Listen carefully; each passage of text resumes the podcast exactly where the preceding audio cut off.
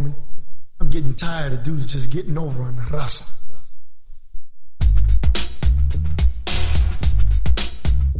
This is for the raza, raza, raza. This is the reality dysfunction. Hi, my name is Carolina Sanchez. Uh, I'm from Redlands, California, which is in the Inland Empire. My name is Ernesto Morales. I'm from Prescott, Arizona. Uh, Dan Sosa. I'm from and in Saginaw, Michigan.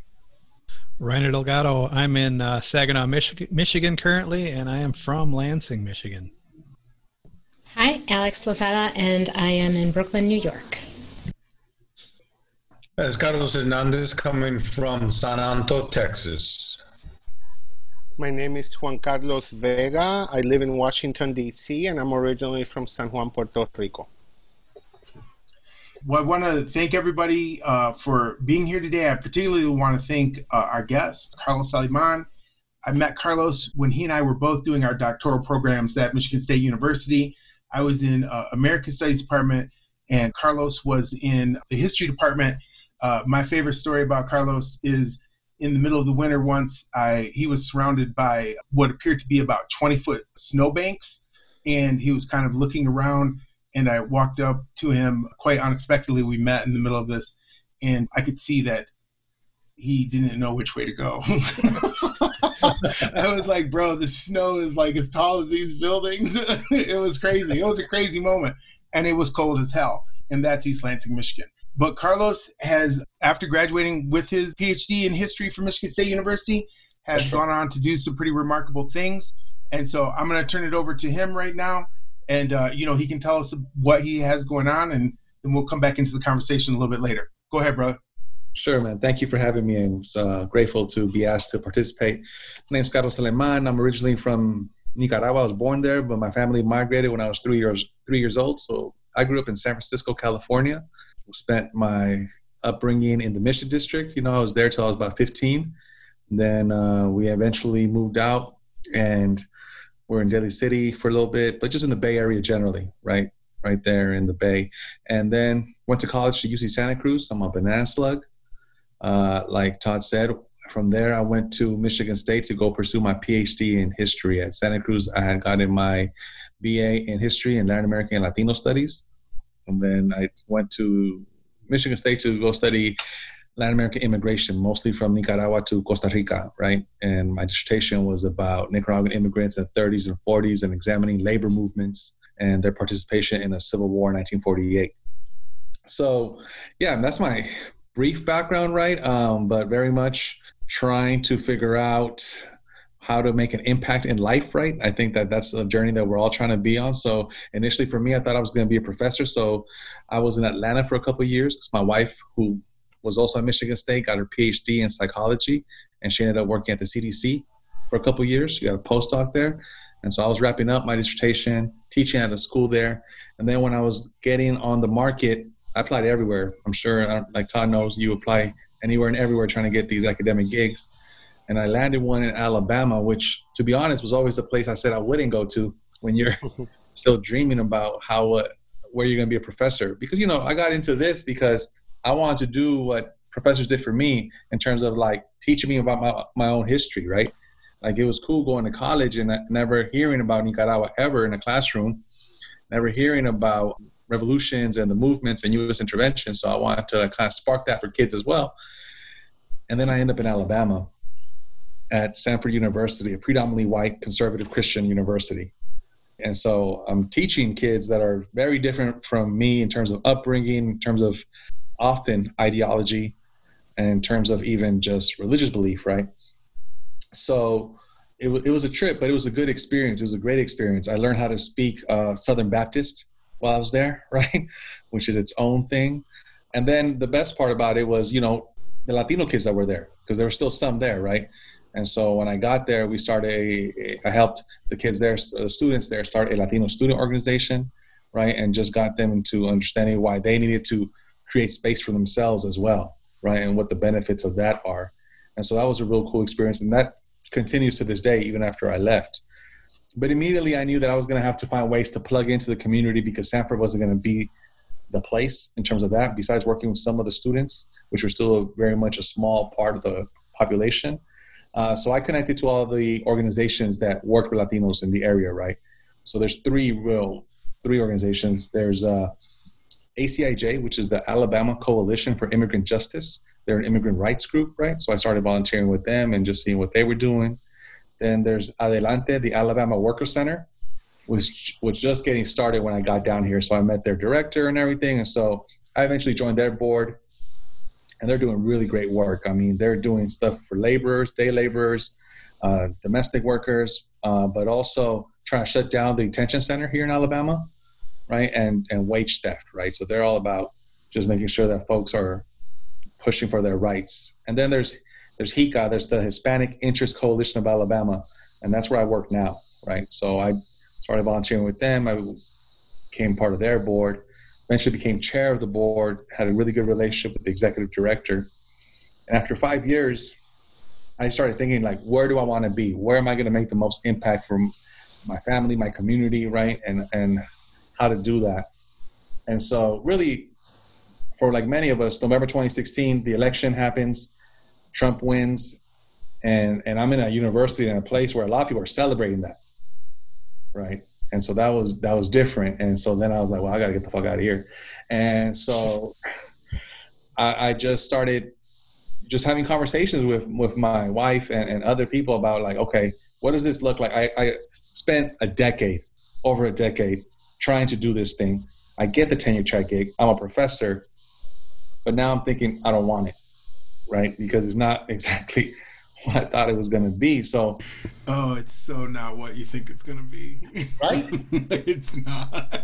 So then I, you know, the executive director though, she was like, "Man, you already spent all your time here anyway. Why don't you get paid for it, right?" And so uh, she created the deputy director position for me, right? In, in a lot of ways. So it was going to be an experience because I didn't have management experience, but all of a sudden I lead a team of about 17 people that are report to me, right? And but it's been the most rewarding thing I've ever done in terms of I, I, get to work with the community. Every day looks different.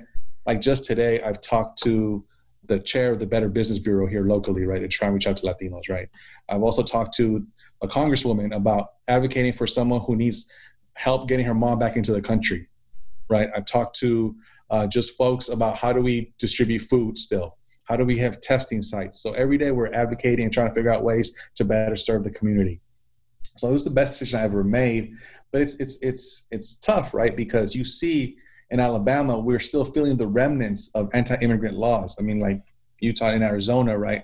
There's SB 1070 is gone, but I'm sure there's still some remnants. Like in Alabama, there's HB 56, and there's still things that complicate the lives of immigrants here. That's also what spurred me to say, okay, so I, I work at an organization that does advocacy. We provide direct services. We provide immigration services. Uh, we do a lot of business stuff, like in terms of we just started a micro lending program, trying to change people's and empower them both financially and civically. But what else can I do? And so then folks were like, well, maybe you should run for city council, right? In, in Homewood, Alabama, right? Homewood is the suburb that's right outside of Birmingham, right? That's where I live. And so we're right there on the edge of Birmingham. The city council, as it's currently made up, is 100% white right? So there's no people of color on city council. When people are telling me like, if we're going to do this, then I want diversity and inclusion to be the number one thing that we're going to talk about. That that's what needs to change. That we need to have representation on city council to really better serve all the residents that live in Homewood.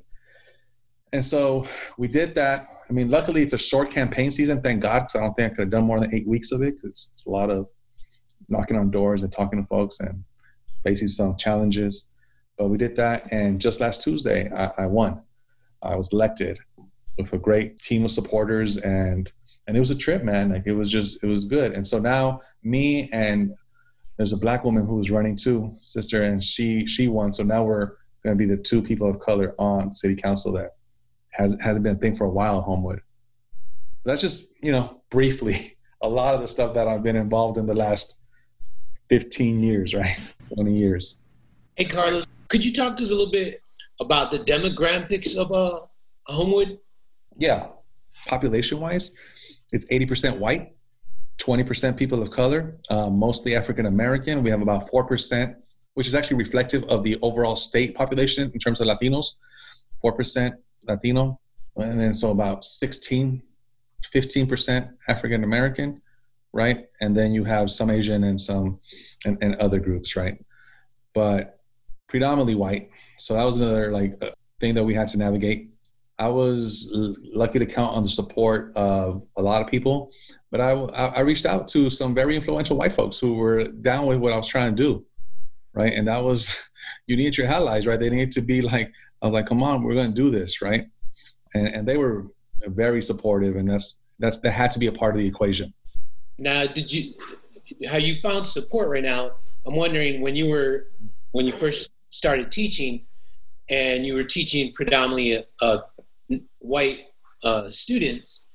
Yeah. How did they accept your perspectives? What was the what was their take on how you were framing the conversations? Um, you know, I think for them it was it was challenging sometimes, right? It was challenging for me because I had to figure out how to reach these students and kids in, in, in ways that they weren't just going to be receptive, right? Because uh, in a lot of ways, I was challenging a worldview that they had been raised in, right? Um, and so just even the narrative, right? When you teach Latin American history, right? I mean, just talking about let's talk about Christianity, right? And the role of Christianity in, in imperialism and, and in terms of colonialism. And so that was just like pushing them on that. But it was interesting because you're at a university that's Protestant, Southern Baptist affiliated. So for them, it's easy to be like, oh, those are the Catholics. And so then I also learned that Catholics aren't, aren't Christians in, in this particular worldview sometimes, right? Um, and, and it's a trip. And I'm like, whoa, whoa, I mean, you guys are forgetting the whole 15, first 1500 years of this. But um, it was it was a challenge. And then it also led to great conversations. And when you had those breakthroughs, they were really rewarding, right? In terms of just saying, okay, well, maybe there's a different way of looking at this, right? I mean, I also taught what they call cultural perspectives, but really is a Cortex uh, freshman course series, right? One and two, which is basically Plato to, from Plato to NATO, right? And and you talk to these students, right, and present these ideas, and, and sometimes they would come up to me and they're, like, "You're shaking my faith," right? because this is these are a lot of kids came here because they wanted a Christian education, and I'm like, well, maybe it needs a little strengthening, right? It needs a little.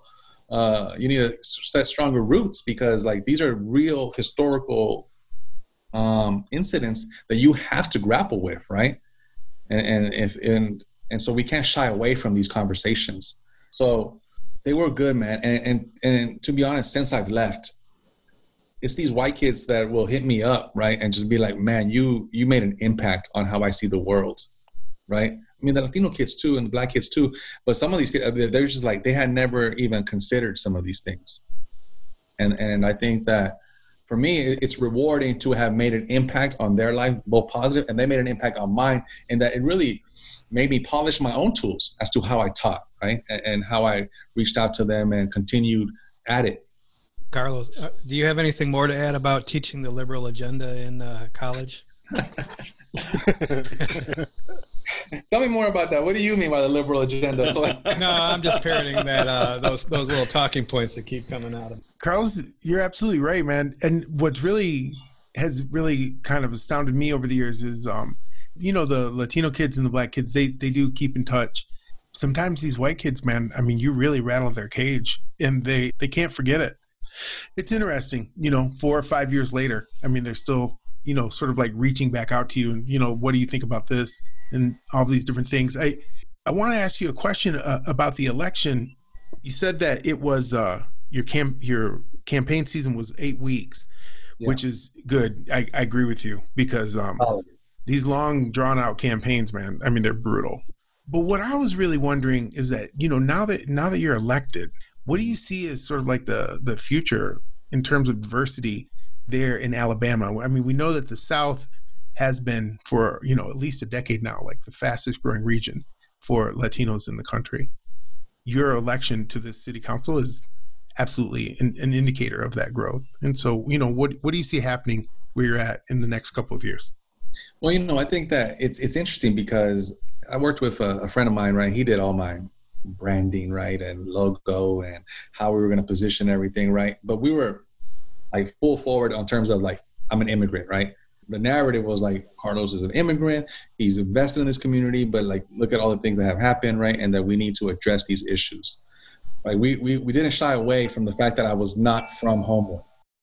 Right. And so I think that that was I told him like I want to if I'm gonna win, I want to win on the fact that I'm I get to be me. Right. And if and if I lose that I get it's because I was me. And that's okay. Right. And that we're just gonna roll with that. Um and he and he was he was cool about it, man. Like, you know, we put it in our promotional materials and everything. The, the fact that I, I, I, identified as an immigrant who became an American citizen, but that these were issues that were really important to me. And I think that it's reflective of the fact that folks see that, like the community is changing, right? Alabama often still frames race in a very dichotomous way between black and white, and that there's very little space made in the conversation for Chicano, Latino, Latinx, however you want to frame it. And the term de jour here, Hispanic, right? Like, I mean, it's still the, the term that's predominantly used here. And so you're seeing an influx of, of people who have come to the South, right? You know, North Carolina is a real clear example of that boom. But you see it here in Alabama, especially in places where there's poultry processing plants, the community is growing, right? And in fact, in a lot of small towns in Alabama, they would die, they'd be dead if it hadn't been for immigrants right? Those towns were saved by the immigrant population. They were saved by folks opening small businesses. Um, and so you see the changing structures too, right? Like there's a huge, just down the street from where I worked, there's a huge Mexican supermarket called Mi Pueblo. That wasn't here like 10 years ago, right? And so that's just like a, a sign of like we're here, right? And this is where people are shopping and we're making dramatic changes as to where people can go. Um, there's a there's a radio station La Jefa, right, that reaches out to the community. There's making inroads. And, and so when people talk about taco trucks on every corner, man, that's like the dream, right? Like that's that's what we're trying to make happen here. And um, you see that, and, and folks are like, okay, this is different, right? But it's it's really changing how people see themselves. But to that point, we we had some presence. We have kids in the schools, right? The demographics are shifting. That some of these kids in certain of these towns are becoming 25 to 40% of the population. So it's a rising tide, but we have no political power. There's no political representation, right? And so let, let, let's just be honest and let's just say it, right? I'm as palatable as can be in a lot of ways, right? As to in terms of who can win an election, right? And I'm very much aware of that, right? Is my level of education, where I live, my my class position, all these things can be leveraged in in, in, in my favor to try to win an election in a city that's 80% white. And so how we position that, how we frame the arguments, how we presented the importance of accountability, leadership, community building, and diversity and inclusion was very much framed in a way of this guy is has these ideas about diversity, but he's also very bright right? He's very accomplished, right? He's very, you know, and, and so you have to leverage everything about yourself, family oriented, right? You know, my child, I have an eight year old daughter and, and my wife, and and so we're invested in the community. She goes to the public school here. And so I think that all those things had to be a part of, of how we were going to win that campaign. But back to the original point, we needed representation, right? And there's no, I'm not sure any Latino has ever won political office. Now, about we're still doing research actually to figure out like if the, if if I am the first or not. But I'm that was my question for you too, uh, Carlos. So my dad, you know, here in Saginaw, he was the first elected Latino to city council. He was on city council for 12 years, ran three elections, and uh, uh, I was by him for a lot of that. And I, I know the shoes you're walking in right now. And I know it's not easy. Probably got a lot of people coming at you expecting things but I guess what I kind of wanted to know is during the process of that election, it sounds like it was a short election um, cycle or whatever, campaign yeah. um, process. What was the, was there any kind of opposition rhetoric about you and your background during that process? Oh, absolutely. Right. Um, you know, I, uh, there was some posts, especially towards the end, where, where I think they figured out, oh shit, he might actually win.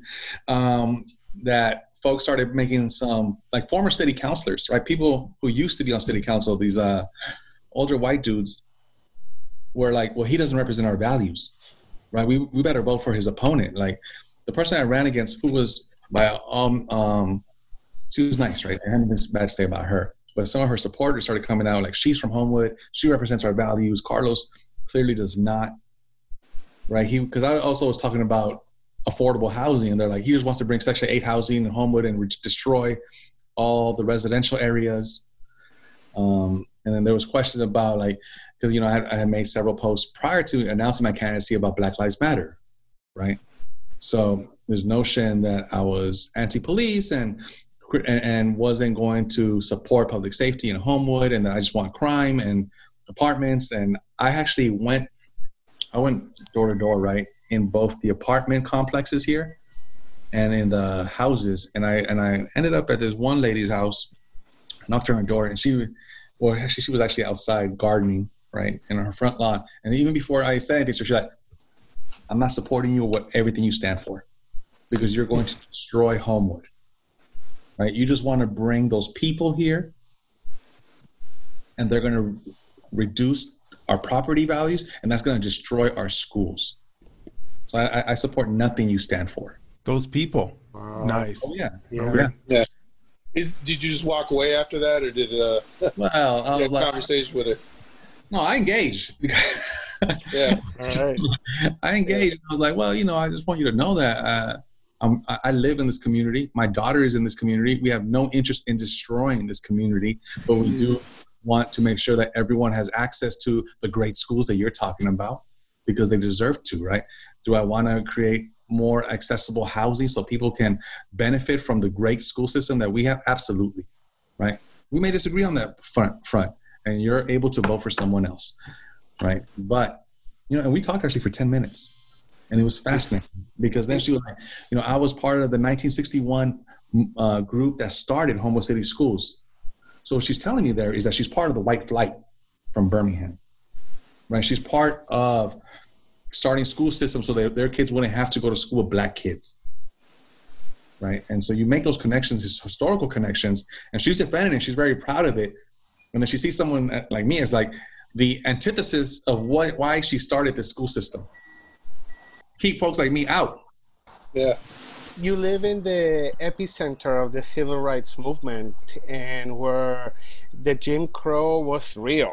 And to this day, there's a lot of, you know, those people, right? Rhetoric, not just in Alabama, but coming from the White House. So, in that sense, you're fighting it face to face and you were able to win as a city council. So I congratulate you on that and understanding that you are changing you're you are part of the changing of the system from a hundred percent city council to that's white to some that has or will have color on it. And in that sense, have you received any support, you know, as you were running from and in several layers from the Latino communities or other communities of color, from Hispanic, Chicano, Latin organizations or businesses or leaderships that were supporting you, not you, not just in your area, but at the state and hopefully at the national level. How did you, you know, receive, eh, if any? Because the reality is, even though it's 80% white, I wonder what the census 2020 is going to say about the percentage of the population and how much Hispanics, Latinos have increased in Alabama and the South. Absolutely. You know, I think, I mean, got heavily involved in census, so we've been trying to get the word out and get folks counted because we want to make sure that our community is represented and we have an accurate count, right? We're convinced that there's more than the 4% that is currently the official count. And, and, and to be honest, like my professional career is mostly rooted actually in Birmingham. I'm on the board of the Civil Rights Institute here, the Birmingham Civil Rights Institute. I'm on the board of the Literacy Council. I'm on the board of Red Mountain Park. These are all more Birmingham entities. But that also meant that I had established a lot of networks and partnerships with folks and, and a lot of uh, black folks, right, uh, that were really supportive of my campaign, right? And so that was like really at the root of who I knew I was going to have to count on support wise, right? In terms of just making sure that what I was saying. So one, one of the things I did do when I started campaigning, right, I asked around who should I talk to in Homewood, right, about running this campaign, and the in, terms of what I was running for. And so one name that kept on coming up was this guy who had ran in 2012, black guy, young guy, about my age, right, and lost. And so the first thing I did to was was reach out to him, and I asked him to be on my committee, right, because I wanted to see, okay, what was your experience? What what do you think you did right? What were the challenges? Where are the landmines? And we had a fantastic conversation. And from there, what I did was uh, I had a bourbon night, right? I reached out to some influential black men, right, about our experiences here in Homewood and in the surrounding greater Birmingham area, right? And so I brought in like three black dudes, a Latino guy who's my barber actually, who's my barber slash DJ. He DJed my birthday party, right? Because uh, he's from Cali, from LA, so he just knew how to fade me up real quick. Like I have, there was no need for a long conversation. I was like, but him and this Indian American guy and the white guy who was running my my campaign committee, because I wanted him to hear these experiences and why it was important to run from a perspective of a person of color right and so that was like that informed how i was talking about things. And even like when i was um, getting challenged on stuff stuff they were the ones who were like look man you gotta you gotta win first. You might want to pull back here a little bit. You can't because i would write stuff like i said i'm gonna post this and like i don't know man if you want to win you might want to post that after the election right? And, and so they were they were kind of like my sounding board about these kinds of issues. And, and that was really beneficial. So support wise, I outraised every single candidate, right? In terms of funding, uh, we put out a, a, pretty good campaign, fundraising campaign, right? And so we would we use Venmo, and so that came in locally big, right? But also regionally, and then the good thing about being someone who's been just about everywhere, growing up in San Francisco, up to Michigan for a decade, Atlanta for a couple years here, I had love coming from everywhere right? And, and they were just really happy to see me do it. And so that was the the best part of running was the outpouring of support from all these this lifetime of relationships and friendships. Any but, national Latinx organization supporting you, or at the state level? Not not officially, okay. right? But I had several organizations, people working, or like just like, hey man, how can, how can I chip in? Sure, sure. Okay, thanks. So they did, and so they did. But uh, the outpouring of support like that from all my networks and just also I have to say like the people here, right? Like they voted for me still. Because I'll be honest, on election day, yo estaba viendo esto viejito, blanquito, right? And I was like, they're not gonna vote for me, right? they're not voting for me. And yet they did. They did, right? And so I think that's a credit to um, them as well as giving me a shot. Um, that that kind of is like leading into the question I wanted to ask Carlos is how much of the support do you think you actually got you know that you got you had to be significant from the actual from the white community there? Absolutely. And so how were you able to, to, to bridge that? Like what do you think was the thing that made them say okay I, have never had the opportunity to ever vote for a latino but i'm going to go ahead and vote for this latino you know? Or what was it? I mean was it even that? What do you what do you think did it? You know, I think it's just building relationships and really just giving myself the opportunity to sit face to face with someone, right? And just say, these are my ideas. This is what I think is important, right? And of course, you know, you also have to root it in what matters to people everyday lives, right? Like if you think about labor, right? Talk about identity and you could talk about disparities, right? But also at the end of the day, people want their sidewalks, right? you're gonna say, like, and so my position was like, look, I'm an advocate. This is what I do every day for my community. Let me be an advocate for our ward, right? I will fight harder than anyone, right?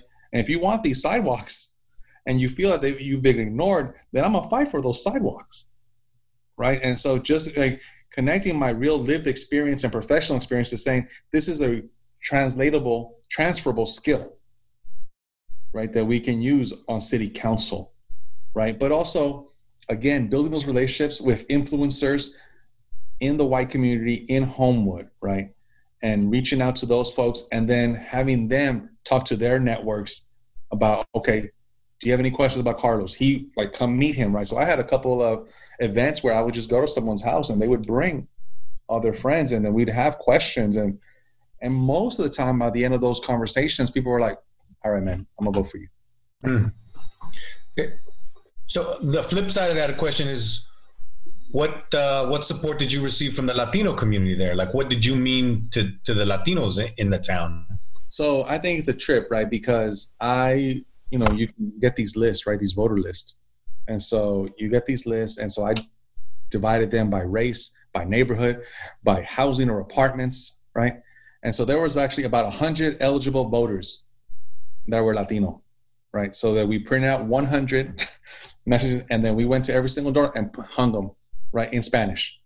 Everything that I did on Instagram was both in Spanish and English, right? And so no one else was doing that. So just knowing that that I was going to make sure that they were being reached to, right, whether they were bilingual or not, that we were putting our material in, in, in both languages, um, and just making sure that we were talking about these issues. And so I reached out to Latino News, right? Latino News, actually, the newspaper, the local newspaper here, and they interviewed me and we had we had a conversation in Spanish about what why it was important to run in representation. So you try to do all these things and you reach out to the community, and then it's funny because I work at HICA, and so people come to the building all the time. So someone came just last week on Friday, and you know he was looking for a service, and then he was like, "Oh, cómo se llama?" And he was like, "Yo soy Carlos Alemán, right?" And then he's like, "Oh, Carlos Alemán de Homewood," and I'm like, "Yeah, man, uh, yes." And I see, and he's like, He's like, yo nunca pensé que iba a ganar. right? Like straight up said, like, I never thought you would win in Homewood. Like, like for him, he was like, it's amazing that you won. Would you come meet my family? And to me, that's just like, you know, like that was like powerful to me, right? Like here was someone who saw me. He himself couldn't vote, but he said his kids voted for me, right? And and and and just being being able to be a symbol for the community. And like I got raza from all over the state saying, bro, like you did it. Congratulations. Right. And it's something that's like, like that's just even transcended Homewood, the, the, that, that I won. And so I think that it's, it's important just being able to show people that you, we can do this. Hey, Carlos. So in building that support, I'm looking at Homewood's uh, demographics and I'm seeing that about uh, 52% of the population is women.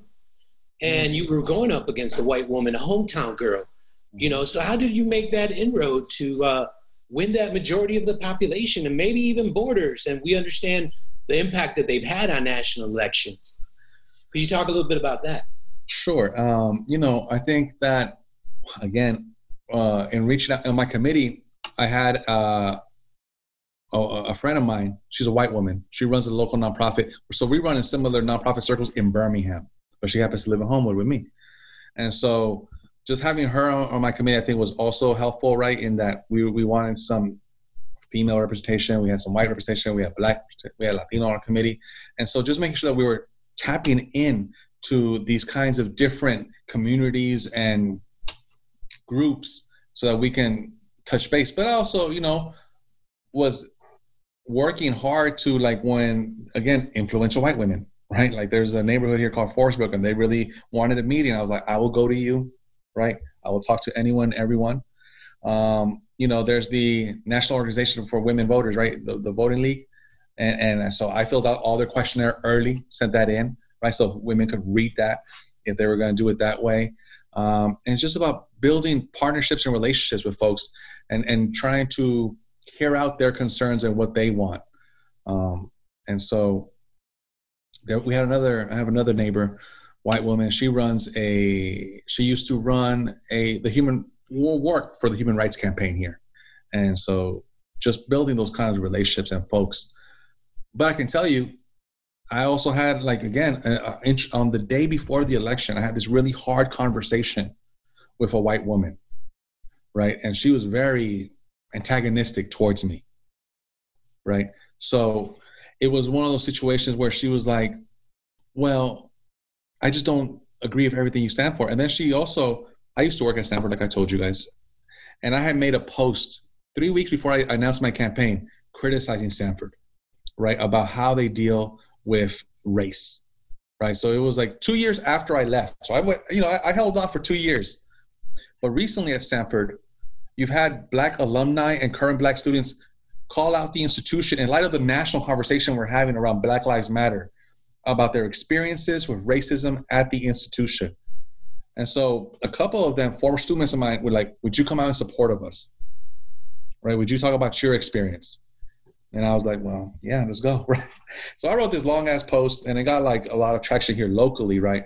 And so then I tweeted it and everything. So this woman comes out to me and she's like, because I ended my post like saying like uh, Stanford doesn't care about basically LGBTQ kids, or they have failed LGBTQ kids, Black kids, Latino kids, and they have failed to address these things institutionalized, institutionally. Plus some personal experience I had that were questionable.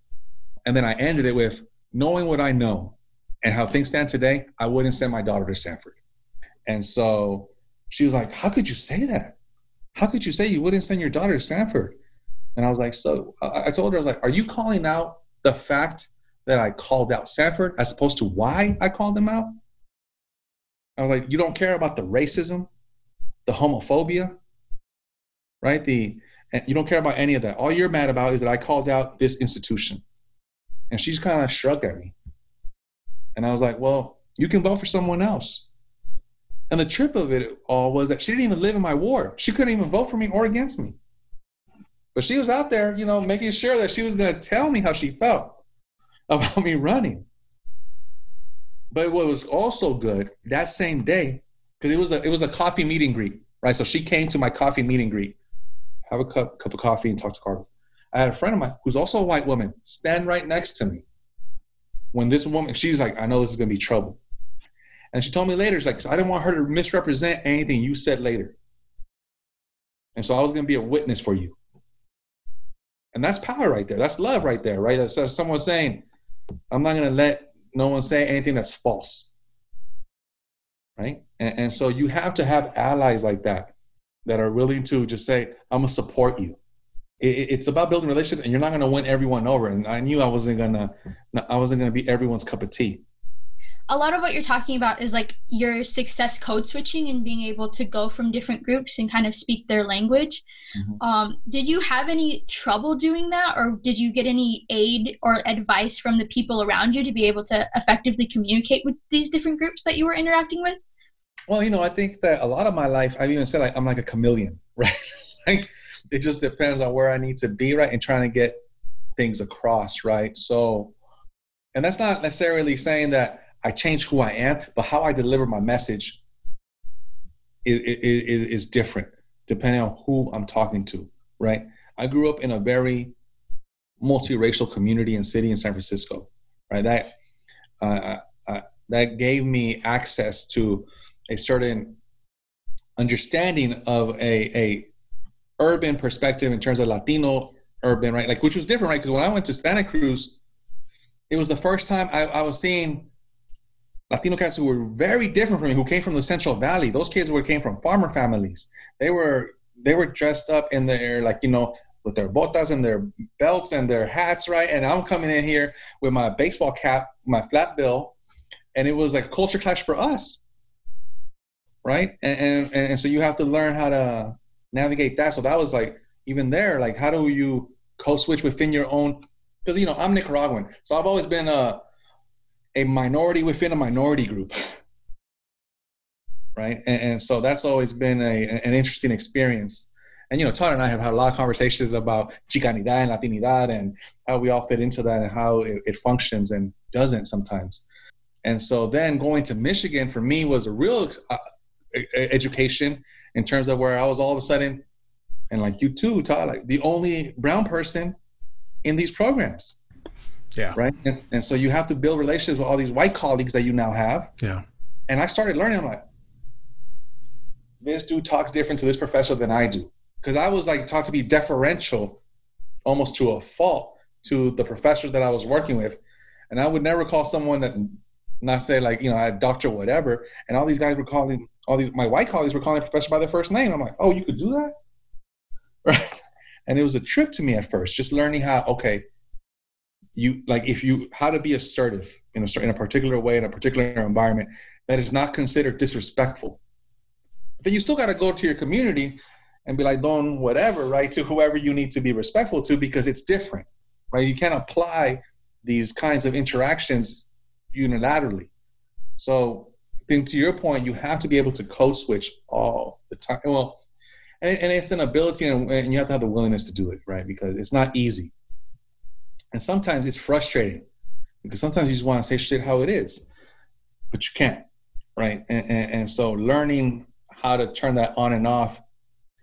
That's why you need to have some people in your life that you love that you can be really honest about to and just say, look, this is what happened. This is what I had to say. And there are days where I'm like, I wish I would have said that better. Or I wish I would have held my stand, stood my ground a little harder there, right? And, and and it's not a win every single time, right? And so those are those are inner battles that you have with yourself in terms of how do you present and advocate for your community community to the best of your ability, right? And, and some days are really frustrating, and some days are really rewarding. Yeah. Can you talk? So, I also am an other within this other, right? That's what I always say. My parents are immigrants from Colombia, right? They met in Jackson Heights in, in New York, where every other, I think, Colombian immigrant comes to. So, can you talk a little bit how it feels and how then do you take that power? And, you know, we always talk about the lack thereof of political strength among Latinos, right? Because mm-hmm. we're all some of us don't want to be Latino, some of us don't want to be Hispanic, some of us are Chicano, and some of us are everything else under the sun. So, can you talk a little bit about that and how you feel that being another within the other, you're gathering the strength, right? And and how do you do that, right? And especially going into this election in November. And so, yeah, that's a great question. And you know, Tom and I have actually talked about this years ago, right? Like, but like for me, like I have to on some point rely on a Latinidad, however problematic, right? Because there was so few Nicaraguans growing up, right? And so, I mean, we can talk about like, yes, we should get together, and my own national history and my own immigrant story is very different, right? Right from other folks, especially if you're talking about Chicanidad and and concepts of of Aztlán and and and um, and even how those things have progressed over 150 years, right? 175 years. Uh, whereas my immigrant and, and experience is one that's come out of the last 30 to 40 years, right? With civil wars in Central America and, and, and coming out of those groups. And we have strength there, of course, right? And so then you adopt or embrace different subsets, right? So I am Nicaraguan first. So if I'm talking to another Latino, the first thing you ever say, like, we're like, oh, Nicaraguense, right? Because we always want to be like, boom, boom, we're a little different, right? Boom, Nica, right? Then from there, like in high school, right? It was we're Central Americans, all these Central Americans, and so we're OTM, other than Mexican, because the majority of the kids were Mexican, right? So then we're just like creating that, like, but then in front you of gotta the use that OTM, OTM. And in front of the white kids, we're all Latino, right? And we're like, we're, we're, we're together on this, right? And so just there, just trying to find where you fit. And then my family, right? Man, we, in terms of just relationships, because there wasn't a lot of Nicaraguans. There was some, but there wasn't a lot. Like we've intermarried with every single group that you can imagine, right? So I have half Afghani cousins, half Filipino cousins, half black, half Jewish, half whatever, right? And we've and, and have Salvadoran, have Guatemalan, and everything. And so for us, it's just always like the family unit is like that's where our Nicaraguanness comes out and, and is really fully right. But even when I talk Spanish, my Spanish is is a trip. I mean, I think to like it's it just changes depending on who I'm talking to. And you know, I only really sound Nicaraguan at this point when I talk to my mom. Right? but like like I hear in in in in Alabama, most of the folks I come in contact with are Mexican Americans, right? Or Mexican. And so there's a certain way to just make myself feel understood that I can adopt some aspects of that accent, right? But the same thing with Salvador as Salvadorans and Guatemalans and Colombians who you know have a very particular lilt. Puerto, my wife's Puerto Rican, so that comes out. But I don't do any of them really well, right? they're just they're just my best uh, approximation.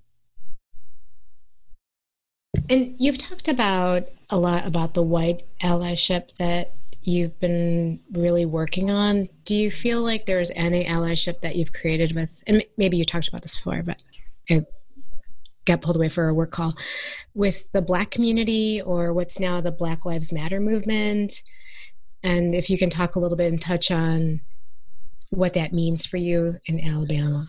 Sure. Um, you know, and, and I'm happy to really just talk about Black Lives Matter, right? I think that we have to fully embrace that as a community también, right? Las vidas negras importa and really understand that there are parallels there. They're not the same, but there are parallels there that we need to be able to support and also fully um, embrace negritud within our own community, right? And so that's that's what's really motivated me. Even at HICA, right? Like we had an internal conversation about how we could be better about celebrating Afro Latinidad within the, the the organization. That we have Puerto Ricans, Dominicans, Colombians who have, you know, we've had really good conversations. We do this thing now where we have wellness meetings, right? So every other week is not a work meeting, a programmatic report meeting. It's just like checking in. So when all this stuff, once we went through the working remotely, when Black Lives Matter was blowing up with George Floyd and Breonna Taylor and everything, people were getting real emotional. And then we just had these really powerful meetings. Folks who I never had heard identify themselves as black were identifying as black. And that was really powerful.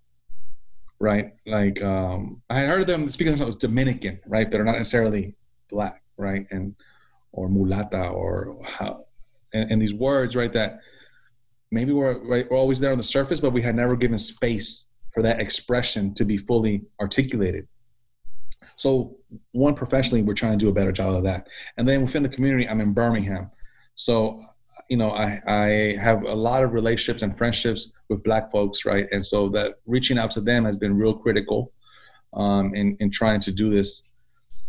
But I also don't want to pretend that I'm on the front lines of the Black Lives Matter movement either, right? Like I've gone to certain marches and protests, right? But in that space, I haven't been a leader, right? And so that's a, a, a moment of personal reflection that I can do more there as well, right? But you know, you build partnerships and you have friendships, um, but there's always more that can be done. Yeah, I this has been this has been a really interesting conversation, Carlos. I, you know, I just want to kind of recap a, a, few of the things that you've said for the people who are listening, because one of the things that we really do try to do with the podcast is talk about uh, organizing, you know, community organizing, electoral organizing, and really point that out. But um, I think that what you've done in the space, the, the, short time that we've been talking here, anyways, about this, is really laid out a, a pretty serious game plan for how you win an election. I mean, congratulations. You know, the whole idea of building or doing the outreach into the community, like finding out who the people are that that you need to to have on your side, and then going and getting those people, right?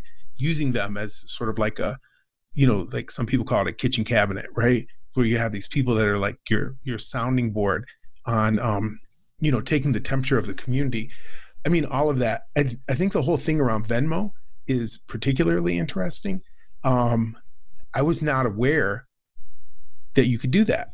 Well, but four years ago, Venmo wasn't a thing, right? So that's one one things we first did research on, and all we we found out that as long as it's com- it's connected to your campaign bank account, you could do it. See, and that facilitated a lot of things. Oh yeah, that's that's that that's a game changer. Yeah, you're right. that's a game. Well, probably too, as long as you report it too. When you you know to yeah.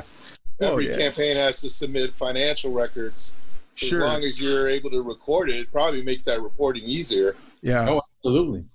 Yeah, yeah my sister used to do that for my dad because she has a background in business and accounting. So, yeah, I mean, hey, sounds like a good thing to take advantage of. Yeah, I mean that's that's very smart, very very very smart. So no, I, I was just really I was just listening while you were talking and just like really thinking about how you you know you hit all the marks for a very successful campaign.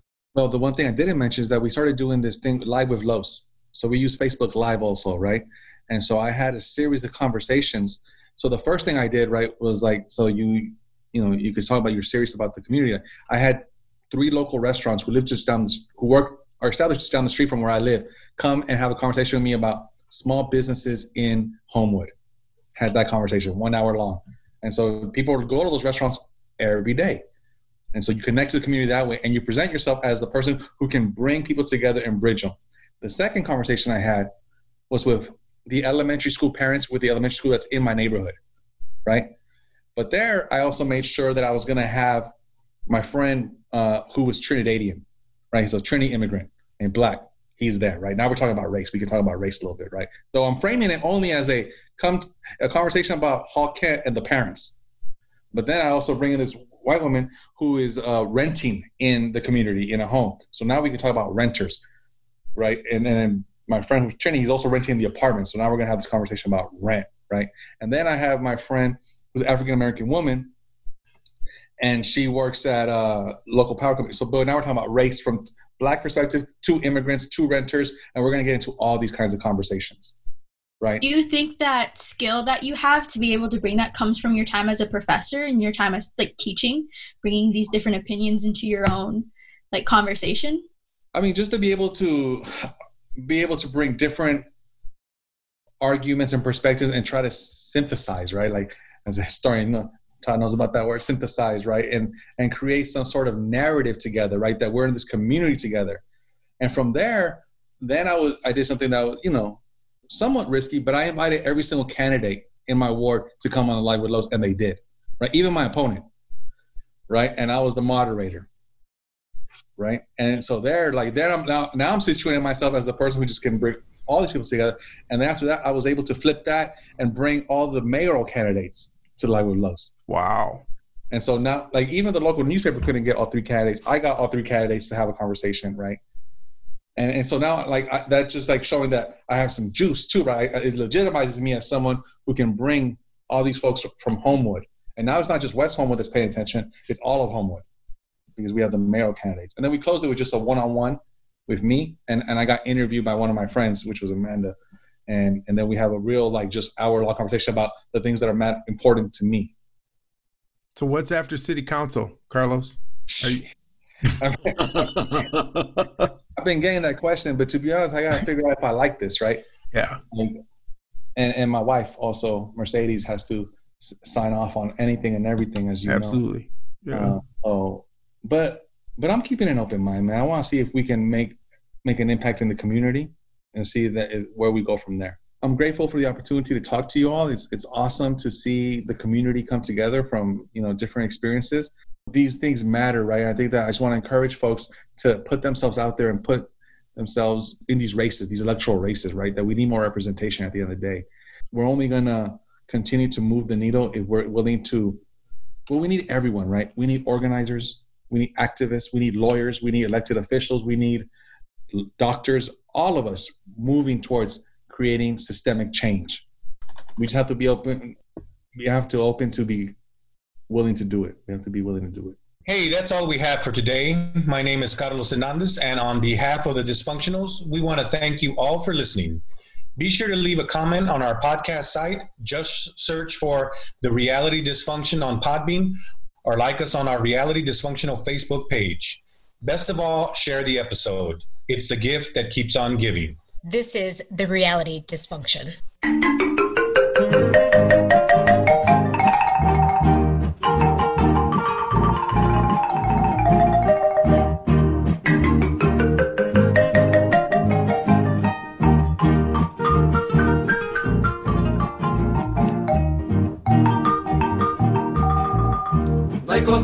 Bonita que mirar a un pueblo reunido, que lucha cuando quiere mejorar, porque está decidido. No hay cosa más bonita que escuchar en el canto de todos, un solo grito inmenso de fraternidad. De chiste decir adiós cuando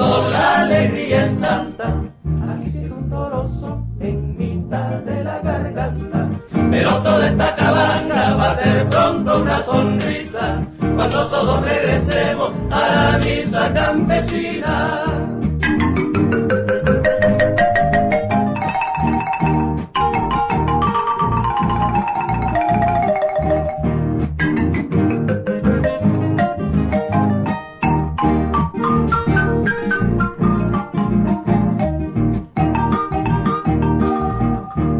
Cosa más bonita contemplar a la cheta calero, con sus cuatro chihuines y Gaspar, su alegre compañero. Y aquí puedo mirar al pescador, presentación Ortiz, con toda su familia cantando feliz. El chiche decir adiós cuando la alegría es tanta. Aquí siento un torozón en mitad de la garganta. Pero toda esta cabaña ser pronto una sonrisa cuando todos regresemos a la misa campesina.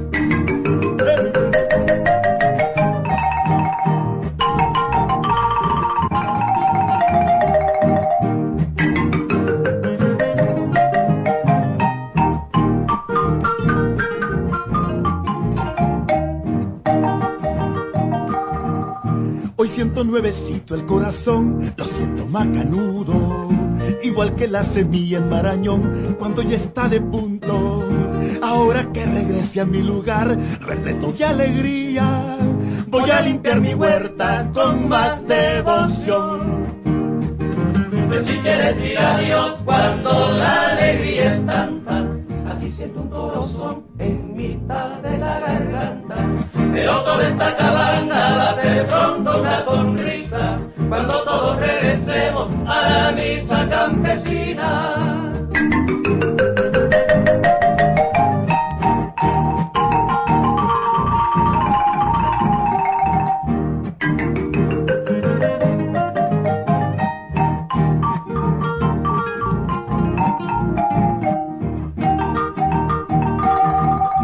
Al golpe de las palmas la canción agarrando más fuerza para que en todos vibre la emoción y se haga más intensa.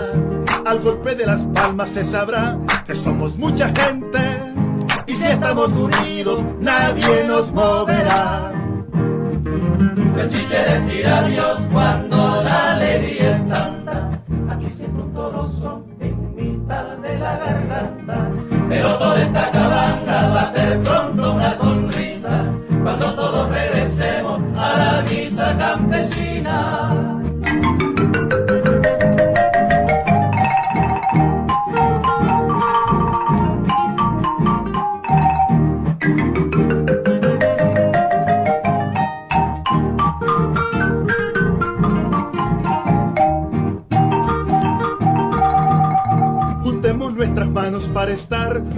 fundidos nuevamente en este enorme lazo de hermandad de amor nicaragüense. Juntemos nuestras manos para hacer una muralla fuerte que defienda por siempre la comunidad. El chiche decir adiós cuando la alegría es tanta. Aquí siento un torozón en mitad de la garganta. Pero toda esta cabaña va a ser pronto una sonrisa cuando todos regresemos a la misa campesina.